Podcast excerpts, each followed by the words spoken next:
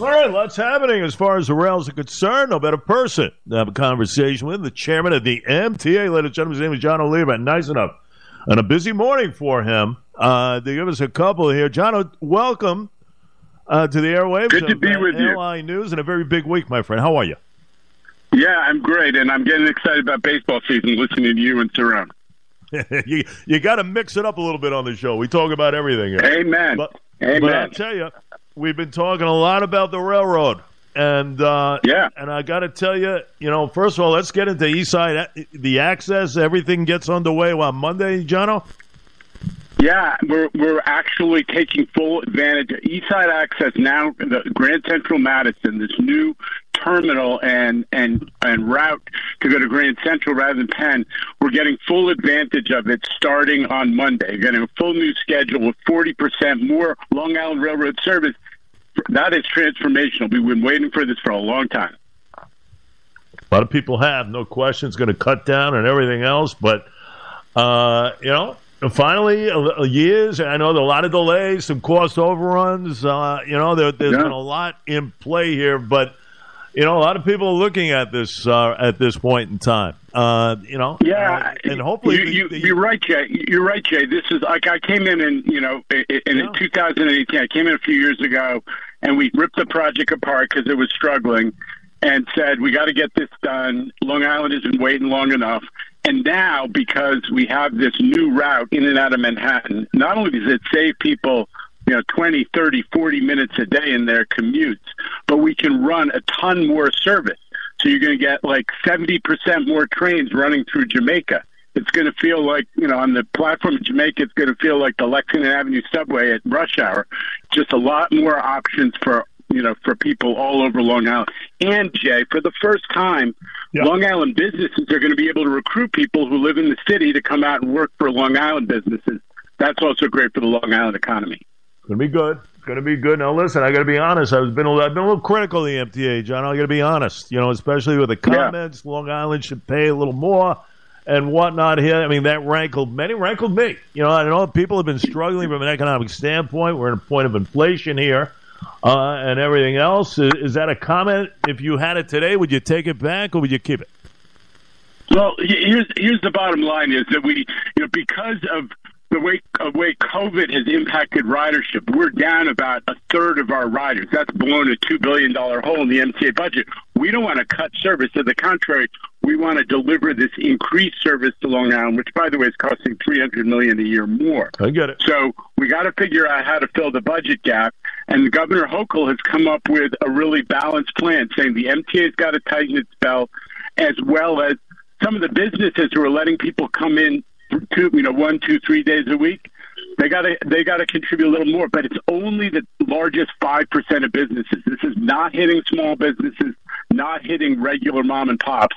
It's only the big companies who are letting people come in, you know, two days a week, but who want five day a week mass transit. That's why we need the help. People were kind of incensed only because, okay, so you made a comment like that, and then we got a five and a half percent uh, hike as far as commuters are concerned, possibility maybe within the year. I think that might Yeah. have ruffled a few feathers. Hey, listen, nobody. Hey, nobody likes a fare hike. That you know, that's not uh, on the agenda for anybody who runs the MTA. But the, the what we had for about ten years was very small incremental increases, like two percent a year, just to keep up.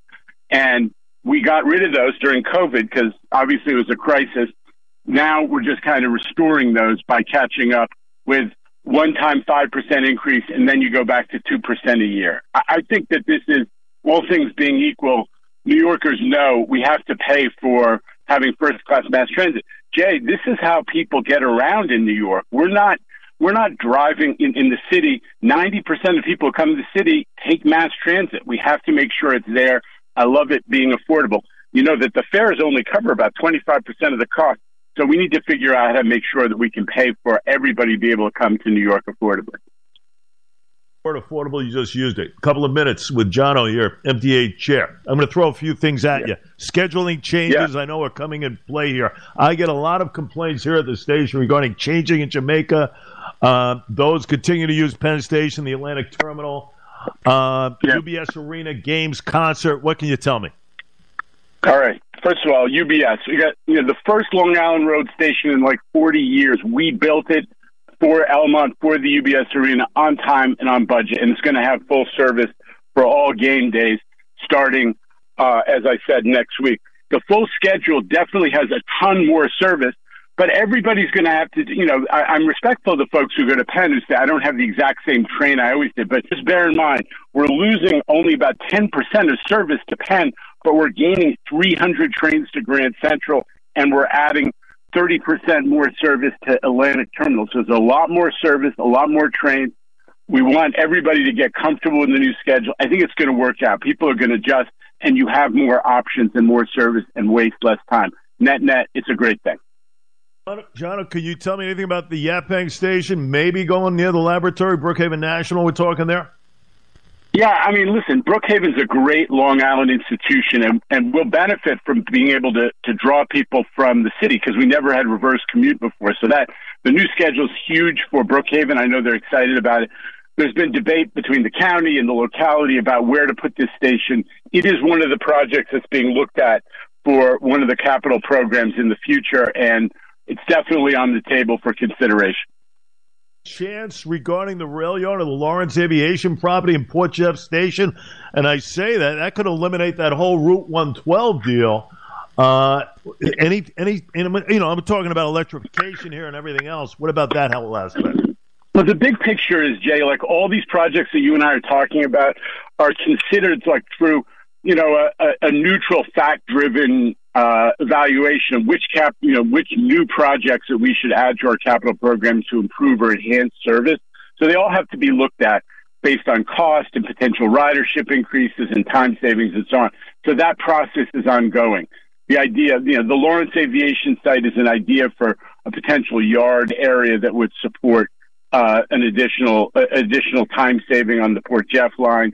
All good ideas. The question is, when all the projects are looked at together, which ones rise above? That's a process that you know has to go through uh, a lot of eyes before we, we come to a conclusion.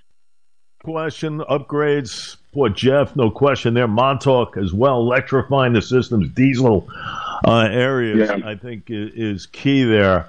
Uh, but again, it comes down to dollars and cents.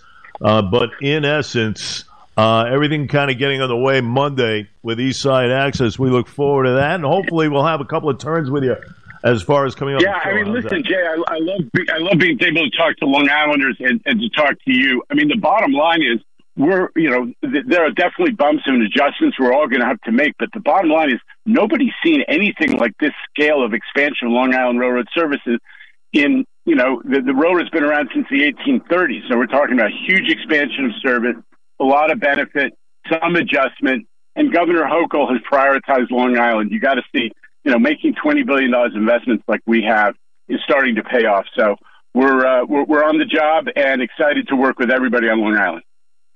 Janno Lieber, ladies and gentlemen, the chairman of the MTA, and a big couple of days coming up. John, we'll keep an eye on things. We look forward to the next time. You bet, Jay. There you go, chairman of the MTA. Uh, listen, it always comes down to dollars and cents, and it's always going to be expensive, and that's the bottom line. Uh, somehow, some way, it comes down to watching the, the pennies, you know, watching the pennies and everything else. Uh, we know the deal from the old days of Andrew Cuomo and the bailouts and everything else. We got to keep an eye on that.